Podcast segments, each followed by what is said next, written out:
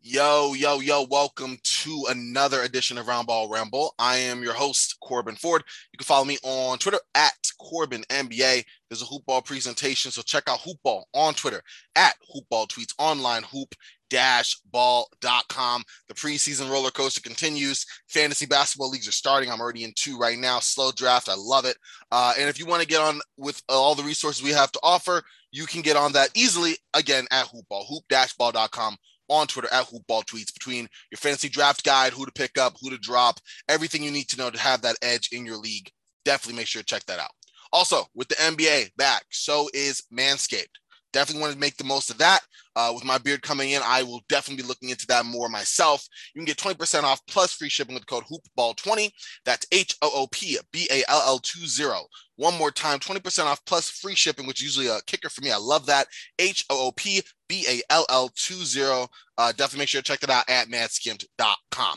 All right, today, Roundball Ramble, we are still very much in the off season until October 19th, I consider all of this still off season. I will not be swayed uh, with preseason hot takes and, and stuff. That's not me today. Uh, we're actually still doing team off-season reviews, season previews, uh, division previews, whatever you want to call it. But right now, we are looking at the Houston Rockets, and I am happy to be joined by a longtime friend. Uh, you can find him on Twitter at Met, at, at Hoops Metrox, H O P S M E T R O X. Uh, definitely, Houston Rockets fan NBA YouTuber, basketball coach extraordinaire. I can keep going on and on, but his name is Patrick. Patrick, how you doing, sir? I am doing great, man. We got the regular season coming up in uh, less than two weeks now, so I'm just pumped for that. The Rockets obviously have been making some changes in the last calendar year and different expectations than we usually go into the season with, but I'm here for it. I am excited. I'm glad you actually alluded to that because that was the first question I wanted to ask you. You take take last year and try to sum it up. I, I look no going from where I was, you were looking at the Rockets contenders. Um, you know, they are pseudo contenders. I think uh, switching Russell Westbrook, obviously that wasn't the greatest fit, and I'm saying that as a Russell Westbrook stand. Uh, but you bring it out him for John Wall, which at this stage of their career is just not as good a player, and that's even with Westbrook's warts, at least in my opinion. Bring him in, you're like, okay, we can still try to make that work. But then Harden, it, it just seemed to have checked out. You know, they um instantly kind of came in out of shape. Well, first he was kind of like long, drawn out kind of Willie won't he deal with the Rockets? Comes in, um, basically kind of just mails it in, is shipped out. I mean, the Rockets instantly. I'm running through this because it was a blur to me. I'm, I'm actually anxious to get your um, input here, but they went from a team that I thought, okay, will be like five or six in the West to wow, we are rebuilding, and then they had that just long, long losing streak, uh, instantly turned to a de- developmental process. Uh, I really felt the worst for Coach Stephen Silas, who had to endure all of that, uh, coming under one set expectation and, and having a totally different one. But um, that's just my like bird's eye, far away kind of view. Um, from someone who's more on the ground with that, Pat. What what have you? What did you see from last year? Uh, just kind of doing a recap of it all. Yeah, obviously the Rockets had uh, an interesting season last year. Uh, a couple ups, mostly downs, but you know, like I said, the expectations were different than we thought coming into the season, and it's just kind of a there's different segments to the season. Uh, once Harden was gone, it was clear uh, what direction the season was going. It was just a matter of uh, after so many success, successful seasons prior to last season, tampering those expectations down. Uh, my personal favorite segment of the season was uh, towards the tail end when we got to see more of the uh, young guys, including KJ Martin, as well as the emergence of point center Kelly Olynyk. Uh, Kelly unlocks some interesting parts of uh, KJ's game along with a few others. And I think they may have gotten a replacement that can replicate some of that magic in the draft. Okay. Let's actually let's go straight to the draft. Um, they were big. I mean, you had the number two pick. Uh, it was a lot about um, not really Cade Cunningham. We knew he was already gone, but Jalen Green, Evan Mobley. Uh, there was some outside stuff for um, Jalen um, Jalen Suggs, but looking at who they end up drafting, you know, guard Jalen Green from G League Ignite, my type of player, uh, just a dynamic shot maker. But I'd like you to kind of go in, especially for someone with the deep scouting experience that you have. Like, what do you like about his game? What did you see about him being drafted? And what were your reactions? Was he someone that you were hoping the Rockets would select at number two? So at first I was hoping for Mobley, but okay. then once he once he made it clear he didn't want to be in Houston, you know, like I want guys that want to be here. and I feel like Jalen Green absolutely wants to be here. He's he's a walking bucket. Offensively, he already has a lot of strong foundations to to continue to build on, such as his isolation scoring. Mm-hmm. But the part of his game that I'm most excited about is his ability to play alongside another ball dominant player like Kevin Porter Jr. Uh, he shows a willingness to come off screens, set up teammates, and do the small things required to build a willing to build a winning team in the long run. Mm-hmm. Uh, defensively, I think he'll need some experience both on the court and in the weight room to really blossom on that end. But from all that he has said, he seems to want to be a two way threat. Um, I think somewhere in the range of 15 points and four assists is realistic for his rookie season. I wouldn't be shocked if he pushes that point average even higher with some, you know, huge breakout performances similar to what KPJ had last year. Um, I do think he's situated nicely to win Rookie of the Year, uh, and it's something that he values. I, I see other fan bases knock him for being outspoken about wanting to win individual awards. But I think the fact that he's being candid about that means we can take what he says at face value, including the comments about wanting to be a two way player, while other rookies may just be giving answers they think people want to hear. I 100% agree with that. That's a very interesting kind of perspective because you're right. You kind of get that whole, you know, I'm here to impact my team, uh, make an impact. You get the really good guys saying, "Oh, I just hope to be kind of good." And it's like, come on, man. You obviously know you're going to be good or think you're going to be good. Like that type of um, dialogue. I'm with you. So you have someone like that who I'm actually for it. You know, why not say, "Hey, yes, I want this individual award." Yeah, I mean, rookie of the year within the team concept is really about your own individual play, anyways. Not like you know, you have open lobbying for defense player of the year. And you could have people negatively um, negative impact try to like sell out on one one way to make themselves look good. I feel like for the defensive player of the year award, I feel like for the rookie of the year award, it is just about playing as best you can. And if that impact seems success, then great. And if you want to own that, I'm sorry, what's wrong with with wanting to be good? You know, like I'm with that. Definitely. But um, looking at what he did in summer league, I mean, I was there for a good chunk of it and definitely watched. I mean, the Houston Rockets in general were just so fun. But if you look at uh, just specifically Green, uh, he averaged 20.3 points per game. He shot 51% from the field, 52% from three point range. Like, I, I, think his year with the G League Ignite team really helped him. Mind you, this is, of course, Summer League, but the, the learning curve was different because although Summer League basketball players, for the most part, aren't like, of course, the run the ones who run into on a regular basis, they are more so that than just college. So kind of having a different feel for that and just slipping right into form. I really was impressed by summer league. Yeah, I was too. Uh, what you said about the Ignite, totally true. Uh, he only got a like a few games with Ignite in terms of you know relative to the guys they're playing in college. They played a lot more, mm. but I think the whole getting into the mindset of being a professional is a hurdle he doesn't have to clear this year. So a lot of these guys, uh, Cade Cunningham, uh, Suggs, they're going to have to get into the mindset of okay, I'm a pro now. What does that all entail? Green's been around pros already for a year now. He he knows what it entails, and so he just has to worry about what's going on on the court and less about what's going on off the court. Hundred percent agree, and and that's something I'm looking at too. In addition, like you said, um, kind of just getting into the weight room more, um, being able to kind of uh, take contact, going to the rim, uh, stuff of that sort, and working on his ball handling. Not ball handling, but offensive initiation skills to be like an equal engine. I think to someone like a Kevin Porter Jr. And we'll talk about that more in, in a minute. But looking at the other draft picks they had, uh, you know, the trade with the Thunder at number 16, uh, they were able to, uh, the Rockets able to uh, draft Alperen Sengun, uh, Shingun, um, uh, forward center, really good footwork. We talk about him for a second, um, as well as Usman Garuba at number 23, and then Josh Christopher at number 24. Uh, looking at those guys, starting with Sengun, but uh, out of all those guys, are, are there a few that you're like, you know what, I like that pick uh, for the player that they had or for where they were when the Rockets drafted them? Absolutely. So I don't do as much scouting as I used to, but uh Sengun, he's impressed me a ton. Uh a lot both with his grit as well as his skill. Uh, I think his grit is exemplified in his relentless relentlessness on the boards and his skill by both his ability to drive to the basket from the perimeter, as well as already being an above average passer at his position, uh, whether that be as a point for or power forward or as a center. Uh, he seems like an incredibly fun player to play with as well, trying to get teammates involved And I think the Rockets would be wise to let him take control of possessions every now and then to see exactly how far his playmaking skills can go. Uh, he is, of course, who I referenced earlier when I mentioned the replacement for Olynyk. He definitely won't be the shooter that Olynyk was last season, at least not in the immediate future. Um, his form doesn't look terrible on that end, but I mean, Olynyk is, you know, a special shooter. Uh, but his creativity passing the ball combined with his footwork should make for some interesting pick and roll possessions with players like KJ Martin and Christian Wood.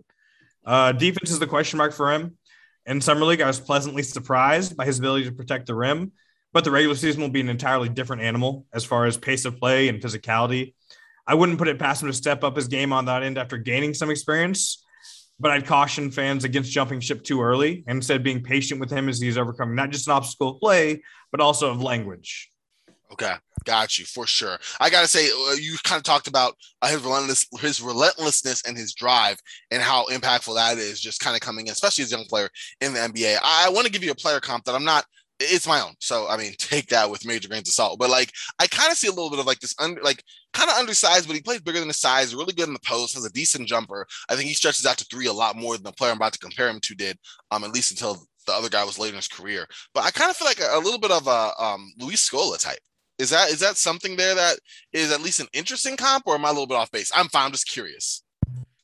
No, I, I have heard the Scola comp. I, oh, okay, I don't cool. hate it. I, I okay. think that uh I think that defensively, I hope that he's a little bit better than Scola was. I, I, I, was a little bit younger back when you know Scola was on the Rockets, yeah. but uh, I was always frustrated with Scola's defense. Offensively, you know, the he's he's a dog. He does everything you'd want, the dirty work. He has, mm-hmm. you know, that that scoop shot that I think Shingun has already kind of integrated into his game somewhat, especially mm-hmm. with all the fakes and the up and unders. Shingun really like, I, I can see that comp totally. Uh, okay. Sabonis, Domantas Sabonis is another player I think that is interesting comp.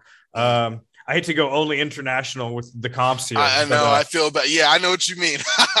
I mean, listen. On a certain extent, it's like I don't know. I don't want to make an inaccurate comp for the sake of it. Although you're right, like you said, it is. You know, I don't want to typecast them in a. In a okay, let's look at the greatest international players because we have another one and try to apples to apples it. But um, I'm with you there. I think those guys are are just good comps. So now if I'm like, oh, you know, I also see some uh, Vlade Divac or Vita Sabonis, then maybe I'm going too much in, in a certain direction. But um, looking at a guy, I think defensive first in Garuba, and then an also interesting player in Josh Christopher, who I did see a little bit of. Not the biggest college basketball fan, but I mean, I am based in Arizona right now, and he played for Arizona State.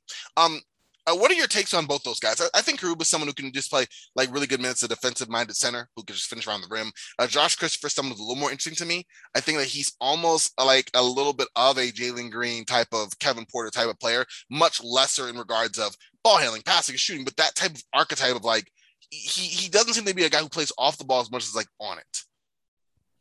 Yeah, uh, looking at Garuba first, I think yeah. that uh the, I heard from someone in the front office. I'm not. I don't want to label, you know, attribute this quote to anyone specific because I'm not sure about the name. But they said uh, they, in their opinion, he was the best defensive player not currently in the NBA. Mm. And I don't know if I'd go that far, but he absolutely is, you know, a, a defensive monster who who can absolutely make an uh, impact on that end.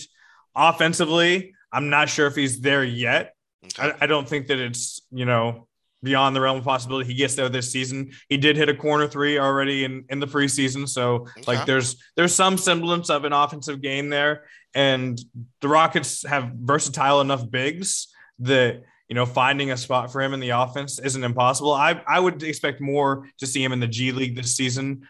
Uh, getting you know soaking up minutes there, really learning rotations at the not quite NBA level, but you know getting close to that NBA level in the G League and then maybe towards the end of the season, once you know, I, you know, once once it's pretty clear what the Rockets are seating wise, maybe I expect to see him get more minutes. But early on, I expect more uh, off the bench spot minutes and G League once that season starts. Okay. Cool, cool. And then as far as Christopher, sorry, I interrupted you there.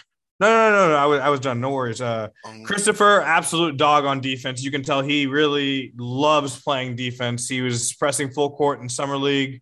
Uh, I'd expect to see even more of that here. Uh, he came in in that uh, was I think the first preseason game and hit like three threes at the end of the game. So wow. the shot while work in progress is you know progressing. I he he wasn't a great outside shooter in college, but he doesn't have a bad form at all. He definitely, and like you said, he is more of an on ball than an off ball player, which again tends to lend itself more to let's get him reps in the G League so he can gain that experience on ball. They had a lot of ball dominant players with him in college, so he didn't get quite as much experience as you'd like to do in college.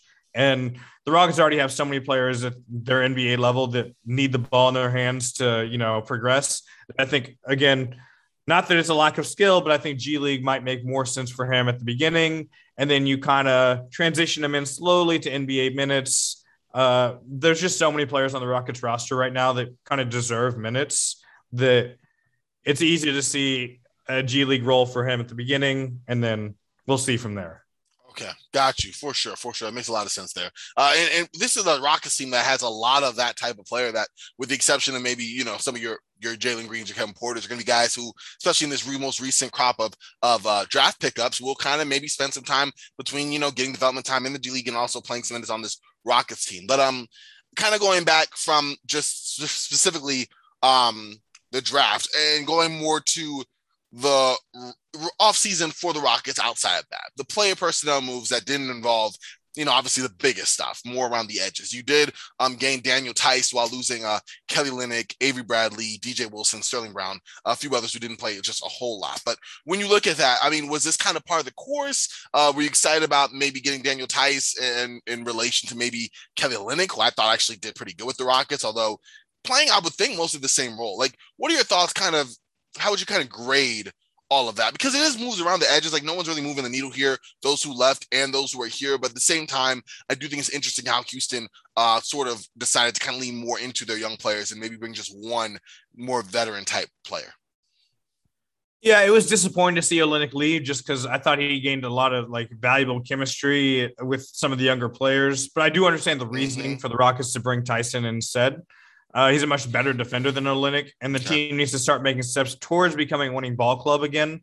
I don't think Theis does that all by himself, of course, mm-hmm. but getting the younger players used to playing with a positive defender anchoring the court is a must in that journey.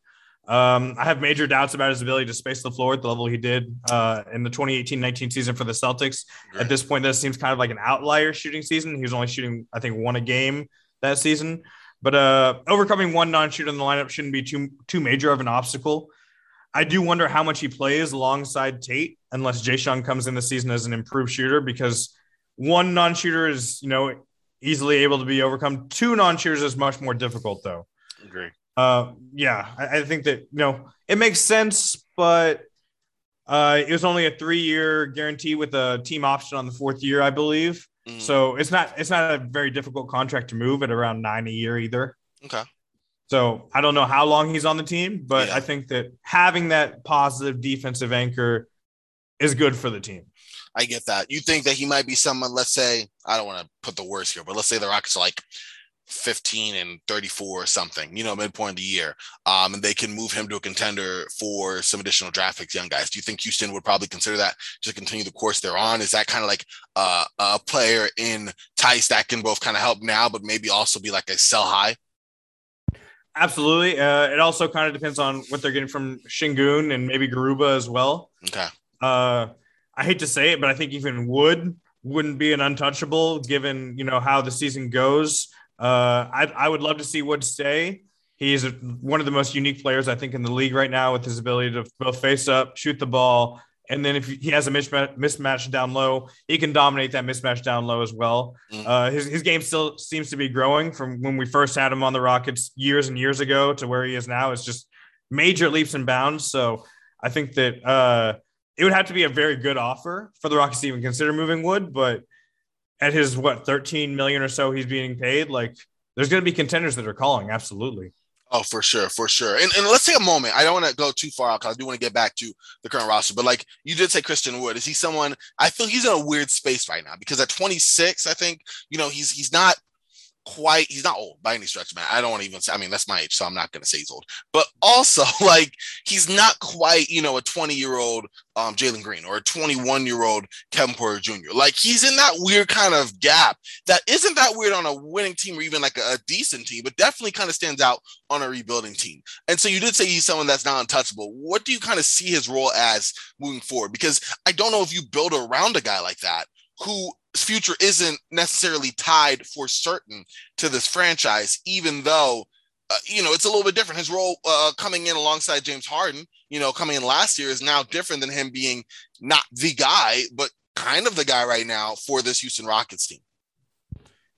Yeah, I think that his role on this team, uh, no, I, have actually expected to be a little bit larger, but given how Kevin Porter Jr. is already playing in the preseason, mm-hmm. I think his role on the team is going to be a little bit odd. He doesn't seem to really you know, have his role even fully grasped himself at this point. And age wise, him and Tate are kind of both in that boat. I know Tate was just a rookie last year, but he spent time overseas. Uh, he played at Ohio State a few years ago. And Uh, both of them, I think, given their age, that's kind of why they're they're probably not untouchable. Uh, I think Tate, if if the shot's real, some team is going to be coming in offering quite a bit for him because his defense is clearly real. We saw a full season of him locking down on defense.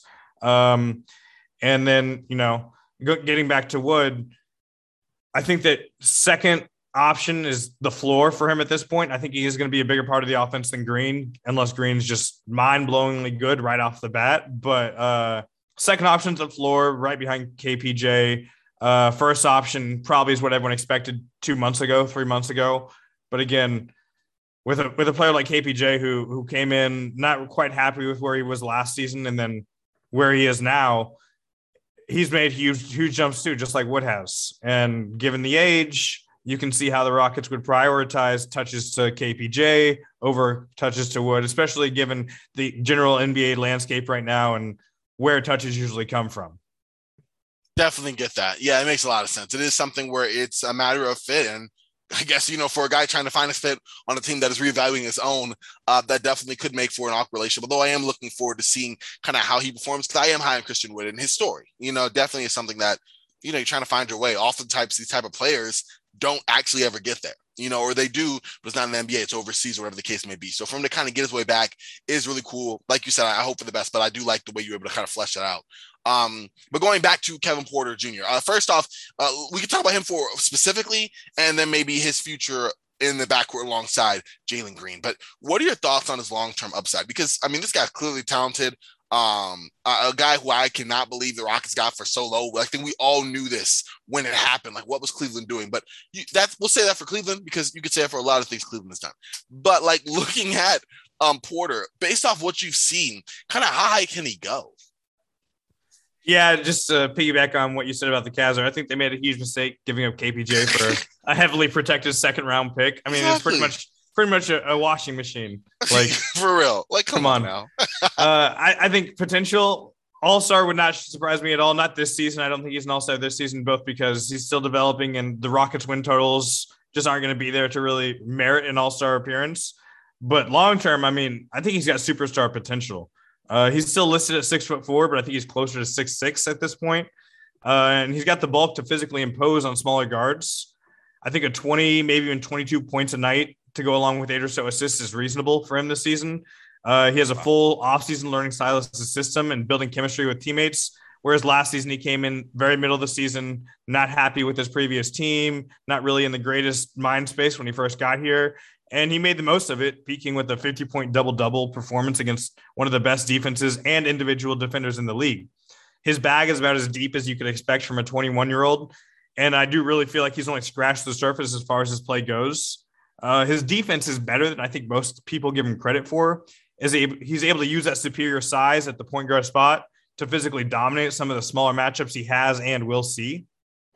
Uh, again, I'm, I'm super high on him. I, I think that uh, his his ability to you know not only um, dominate on the court but also build relationships with teammates is also underrated. I like it. I like it for sure. I'm very high on him as well. Uh, shot separation ability, shot making ability, like you said, especially the size and being as young as he is. Uh, yeah, uh, uh, uh, just a, a, great little piece of uh, trade business I used to be able to do. Um, great pickup and someone that, yeah, moving forward, you just I I really am just enamored with this guy and what he can be. Um, alongside like you said, the backcourt with, with Jalen Green. Uh, is there maybe a comp or anything you kind of see between these guys? Maybe, I mean, not even like specific player comp, but like, are we looking at two guys who can just like, let's say two years down the line, can effortlessly like create shots for themselves and others? Is it more like a Dame CJ kind of thing, albeit a little bit taller? Kind of what do you see between these two guys that I think will make them such a electric backcourt? Yeah, I think uh, Dame would be a, a, really awesome outcome for him. I'm oh, not yeah. expecting quite that much. No. defensively, though, defensively though, they absolutely have more potential than the Dame and CJ backcourt, which obviously the defense is their Achilles heel. Who does offensively? offensively, they're both uh, great. I mean, Dame and CJ. Uh, I did have my doubts prior to the draft about the Porter Green backcourt. But Green's ability to play both on and off the ball and Summer League has helped answer some of those questions I had about the pairing they seem to really want to play alongside each other as well. You know, uh, oftentimes that's a huge key in terms of making it work. Just the want to make it work. Uh, I think the beginning of the season we may see some rough patches as they, you know, learn the ins and outs of each other's game. But again, I preach patience to Rockets fans. This isn't a sprint; it's a multi-season marathon with this young core. Definitely get you on that. Got to agree with that as well. Um, looking from this young core to some more of the veteran players, uh, we look at namely John Wall, Eric Gordon, two guys who are all of a sudden on the outside looking in. Uh, Wall and the Rockets obviously have kind of come to a, a kind of resolution I'll be attentively in terms of, hey, he's not going to play for the Rocks this year, but we're going to try to find a way to kind of get him to move on. Uh, obviously, Wall still wants to play, although like statistically, the final numbers don't look that great. Like he did, if you just look at how he played, looked better, looked healthier, um, had his moments. Uh, let's start with Wall. Uh, how do you see that situation resolving? Uh, in terms of just his his, his future, uh, not with the Rockets, we know that's over, but like where he could possibly go. Will it be by a buyout? Do you think it'll be a trade? Uh, just uh, put on your little fortune uh, cap on, but where, where do you see that going? I wouldn't be shocked to see him on the team all the way into next offseason. His contract is, is just so big that yeah, uh, even the even the teams that could use his services, they won't be able to put a package together. I think that makes sense for both sides during the regular season. You have a lot more flexibility during the offseason to make those moves work with contracts coming off the books and whatnot. And I think next offseason, with only one more year on his contract, uh, is is where we should look in terms of him moving. There's going to be teams that need point guards. Uh, the Celtics only have uh, their point guard on a one year deal. So I think that uh, there's going to be teams looking to make the deal. But again, I, I absolutely thank Wall for the sacrifice he's making because coming back from that Achilles tear is it's just so hard to make that comeback. And year one, I think everyone should have known it was going to be rough for him. And I think this year, if, if he had played, he would be much better than he was last season. I, I, you know, obviously we all saw the workout videos. He was working out with pretty much everybody over the offseason, which is great. I love to see it. Uh, I, I wish him the best, but obviously this this situation wasn't what he expected when he was traded here when Harden was still on the roster. Very true, very true. And another guy, like like you said, in that same vein, Eric Gordon. Uh, what is his future as well? Another guy who fit in kind of really well as that kind of uh, scoring, kind of passing archetype for um, James Harden, kind of spelling him back in their heyday a couple years ago. Another guy who you know is approaching his uh, kind of the middle of his 30s in a few here, and also doesn't really fit with this team. He's obviously played some in the preseason. You'd expect him definitely get some playing time. Maybe it's a showcase type of deal, but he has a little more trade value than than uh, Wall. So do you see that maybe resol- resolving itself in a trade? Yeah, I wouldn't be shocked to see him be traded. Uh, he has two more fully guaranteed years on his contract at under 20 million, but then that third year is non-guaranteed, but it triggers into a fully guaranteed if he either makes an all-star team or he plays 500 regular season or 750 regular season plus playoff minutes for a championship team. So oh, wow. any team, any team that looks at him as like a, oh, we can, he's that missing piece we need for a championship team. Well, you win that championship. Well, then that third season kicks in. So that, you know, I think any continuing team that trades for him has to be mindful of that. Um, I think the All Star again spot is very unlikely for him, but any team that views him as the missing piece, they gotta they gotta look at that. Uh, given when I believe the Rockets will be trying to really make a splash in free agency, the 2023 offseason, so not this next one, but the one after that. Mm-hmm. I'm not sure moving him in the immediate future makes sense if it means adding salary beyond that point. Uh, and the reason I think that that's the offseason to watch is that's when Christian Wood's contract comes up, and not to get rid of him, but he's going to be a free agent. They have the bird rights on him, so they can bring in another player, sign that you know impact player that may be intrigued by this Green Porter Wood trio, and then sign Wood on for that uh that you know lar- larger, longer contract after they bring in that that impact player, giving them kind of like a four headed Hydra of sort, you could say. So that is interesting. I hadn't looked at. Yeah, that's a, a, a, way of, of kind of rebuilding on the fly, a little bit of team construction there that you can kind of use to the best of your ability there, or maximum effectiveness rather. Exactly. Exactly. Okay, I'm with that. Wow, that's interesting. I mean, either way, I, I think, uh, like you said, Wall's probably staying. What are the odds you say, or what percentage would you say of Gordon being here next offseason? Uh, so you're saying the beginning of next offseason or yeah, the like, end of next offseason? You know what? Like this time next year, like we're doing a preview pod for the Rockets. Is Gordon on the roster? I don't think he's going to be on the roster this okay. time next year. I think he's going to be on the team at the end of this season. Okay. And then next offseason, similar to well, he he gets traded. But the Rockets shouldn't be any any kind of pressure to move him because with only one year, uh, roughly 20 million on his deal at that point, that's that's the year I, I, kind of pinpoint for them to be trying to make the postseason. Okay. This year, I think is the let's see what we got. Let's try to you know gin up interest in the team. Next season, we make that playoff push. Then we have a bunch of contracts coming off the books, and we can bring in talent to really go from maybe uh, ten to eight seed to maybe a four to five seed in that okay. season. That makes sense. I get that for sure. Wow, wow. Okay, so looking more again, looking out at the Rockets. Uh, who is one Rockets player that you kind of stock that you're really kind of high on this year? Um, and then of course, uh, one player whose kind of stock has dropped to you that will probably you know get some playing time here for Houston. Uh, KJ Martin uh, is a player that I really like. Um, I do wonder how much of a role will be available to him, given just the glut of kind of forward wing bodies they have on the roster. You know, you got Nwaba also needing minutes, uh, Tate needing minutes, Gordon needing minutes. So there's a lot of guys kind of they're in that in that vein of player. And I don't mean to compare Gordon and KJ. They're not anywhere near similar as terms of players, mm-hmm. but Gordon already started at the three at one in one preseason game. Uh, I think that it, it's just likely that there's not enough minutes. So so while I do have stock in him, I also kind of put his name in the the the category of stock whose players whose stock has maybe dropped. Yeah.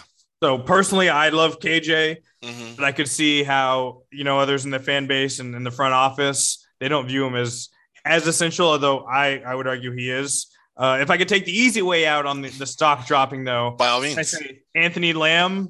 Oh. Daniel Danuel House because of the number debacle. I mean, yes, that's interesting. Okay, so I need to. I'm glad you brought his name up because I don't want to go like a whole kind of segment to him, but like Danuel House has had some moments. I mean, first off, you look at the bubble. I mean, he'll always be known for that. That is that made his name in all the worst ways. But I also heard like on on Twitter and like seeing video and stuff that he's kind of been lighting it up. Um, at least from training camp, a little bit, at least in some of the preseason. I guess I've heard like, what is your stock on him? Because I don't think you're gonna like trade him for like I don't know, first rounder or something. That's probably not to happen. At the same time, he, if he is playing well, you know, at 28, I think now, are you someone who's like, hey, we need to like again, you know, minute we get some good interest, like let go of him. Where do you kind of look at him? Because he's not quite a bit player. I would say he's more like a high end role player for this team, but someone who I think um it, it, he could potentially be a high end role player, but I really think would be a lot better, you know, on another team.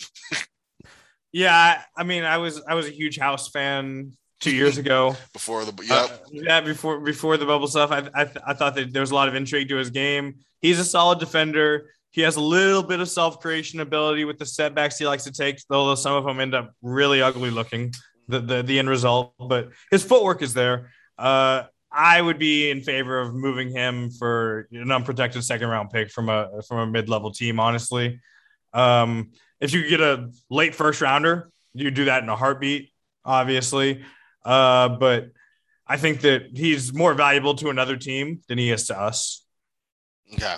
Definitely, I definitely agree with you on that. He's just a guy that fits on a team that you know has a, a clearly defined role and can perform that to the best of his abilities. KJ Martin is one that's pretty interesting. I do wonder if his role will be marginalized um, on a team where you're right. It's kind of hard to find a fit as someone who's like a kind of low usage, you know, utility kind of player, but one who's still mad young. And I mean, we saw him. I love the way he was catching bodies on the defensive end. You know, just blocking the biggest guys. Definitely reminds me a lot of his dad in that way. Um, in terms of just having these moments, you know, of just like just snuffing out a shot. I love his athleticism, like the fact that he's growing a three point shot. I think if anything, him being just a little bit undersized helps him in this NBA, but also hurts him in terms of a clearly defined role. Although I'd love to see him maybe at the three if he could kind of play that more um, rather that than the undersized four. I have a heavy offensive lineup in my head of like Porter and Green in the backcourt. You know, you have um um now I'm getting mixed up. Oh, you have him in the front at the three, KJ with Alperen Sengun at the four. Uh, you need Garuba at the five because that's gonna be a lot of points available um to be had at the rim. But I'm just saying like that's where I'm at with him. But yeah, it's definitely gonna be interesting to see kind of where these other guys find their way, especially as the Rockets tilt all the way to that new rebuilding youth uh, movement, something I haven't done in over a decade now. It feels like. Um, going speaking of like season projections, where do you personally have the Rockets placing the season? Because the over under is at 26.5. Uh, should we play that safe and take the under? Do you see them maybe being like a 28, 29 win team? Uh, what is your kind of look at this Rockets team and where they could be win wise? Yeah, I think you kind of nailed it at that 28, 29 win, t- win level. I think 26.5 is, is a fair, you know, over under. Mm-hmm. Uh, but given how much the team was injured last year, combined with the roster turnover mm-hmm. and the new coach not really having time to put a system in place with a lot of the roster they ended up having that year, I would take the over this year. I don't think they're going to be as good defensively as I see some people on Rockets Twitter want to believe. So, like anything above like 32 wins seems like a stretch but you know, I think it's a, it's a tight window. Uh, if there, if, God forbid, there were injuries that hit the team, then that twenty six point five probably looks like a ceiling as, as more opposed than you know expected average. Yeah. Um, but 27 wins is definitely achievable with better injury luck and a full offseason of that team building chemistry. No, that does make a lot of sense for sure. Uh, definitely see them a little higher as well. They're going to come in every game and fight. You know, I don't think it's going to be quite as bad of a of a losing kind of season as last year. A lot of that was like also, you know, not only not having some of your better players, but also injuries and and guys who weren't ready to take on that challenge. I think you are better equipped now with, quite honestly, just better talent available to be had. So there's something there. Um, my last question is just something to throw at you here about the Rockets. Uh, what are your thoughts on Stephen Silas? I definitely like um him as a guy who's really been putting in the work for you know several decades now. Um, really getting his chance. I don't think he had the, the he got the short end of the stick for certain last season, but now he's getting a chance to really put his own imprint on this team uh, with a young roster that was some exciting talent. But what do you look at from a guy you know that is relatively new in NBA circles outside of last year? I'm NBA relatively new NBA circles from a head coaching position. He's been a standby for, like I said, almost a couple decades now. Yeah, I actually think last year, like I get everyone was like, oh, okay, you know, he was with the Mavericks and he, he kind of was the architect of that Luka Doncic offense two years ago mm-hmm. with the Mavericks. I didn't think last year was the ideal roster for him with the Rockets before the season because they just didn't have enough guys that could really go move off ball, do what he likes to do. He's a very creative offensive mind. I think now they kind of have more of those bodies that are going to fit into what he's looking to do. They still have a ball dominant guy in KPJ. He's no Harden or Doncic, obviously, at this point, but I think that he's he's more of a you know let's let's get everyone kind of more involved type of coach. He he he he ran some horns last season, which is one of actually my favorite offensive set. I I I coach myself and I run horns quite a bit, so it, it's good to see things that I like. You know, on with the Rockets team. I'm high on him. You know, there, there's no reason to not be high on him at this point. He he's kind of made his mark as an assistant coach, and I'm anxious to see how he makes his mark as a head coach. Definitely, same here. Someone I'm very high to see him grow with this team, and and and if anything, on a rebuilding squad, being able to um put his own mark on. I think it would have been awkward fit at best with a team with James Harden and others who are already well established. That you're you're really just kind of being in there because the coach you want to just just left. You know what I mean? It wasn't at all uh, a unanimous kind of agreement to move forward. So definitely with you there on that, and, and really am anxious to see how Silas works with this roster. Um, I gotta say, Patrick, thank you, man, for talking Rockets with me. I do appreciate it. We're definitely gonna have you back on here as just that Rockets expert because it's really this was really a, a fun time. But um, I gotta ask all my first time guests, and you do qualify. Uh, I, I would like to know your top five favorite players. I started this about I want to say three months ago and I've had some just great, great results. I talked to Nets reporters, and they're actually from Minnesota, so they get my top. Their top five players are all Minnesota Timberwolves, and like I've had some guy come, a friend of mine, so he's not some guy, but I'm being funny. He would give me his first, second, and third team um, top five. I've had others that were all WNBA. So I've had a nice eclectic mix of, of players. And I mean, you know me pretty well. My top five for the record is Monta Ellis, um, Latrell Sprewell, Michael Beasley, Russell Westbrook, and Terry Rozier. Uh, and I actually just had, who was my honorable six man? I had him, we were talking about him, ay, ay, ay um, Steve Francis. There you go. So, so I mean, you know me. You've seen my team building philosophy. You know my type of guy. But I am intrigued by your type of player. Um, and in this case, I call them the Hoop Vibe Squad. But who are your top five, Patrick? So I'm going to go by position here. Give you one of a kind of each position. Point guard. Point guard. I'm going uh, Baron Davis. Okay. Uh, back in like NBA 2K7 or what, whatever it was when he was on the Warriors, he literally I scored 60 a game with him. Didn't didn't really touch anyone else on the roster when I play my brother and stuff. And so Baron Davis, uh, my point guard, Marcus Smart. I, I, really love Smart. I saw him play in the uh, Texas High School State Championships against the Harrison twins, wow. and I came in knowing the Harrisons. I, I, you know played uh, you know, pick up at Lifetime with the Harrisons growing up a little bit, and so I was like, okay, let me watch the Harrisons play. And Marcus Smart, wow, Forte was also on Smart's team, uh, the Oklahoma State old Oklahoma State point guard. He was the best shooter on the court. Marcus Smart was by far the best player on the court. Uh, I've kind of been in love with his game since then. Small forward, I'm going with Rockets legend Shane Battier. Okay. Yep. Yeah. Yep. I'm not okay. Yeah. It, he growing up in Houston, Shane was kind of someone I modeled my game after. Um, defense and threes. Um, I'm a better ball handler now than I was when I was growing up, but uh, I wasn't the greatest ball handler growing up, and so Battier was a player I could like kind of idolize and kind of replicate the game of somewhat. Okay. Uh, power forward, and Rockets fans may hate me for this, but uh, Andrei Kirilenko. Oh wow! Yeah, I, Kirilenko is just so fun to watch. He had so many just unique intricacies to his game that uh, you know, it's hard not to like him, even as someone who he kind of did work against quite often. I loved Kirilenko's game. And then at center, I got the throwback of Bill Russell.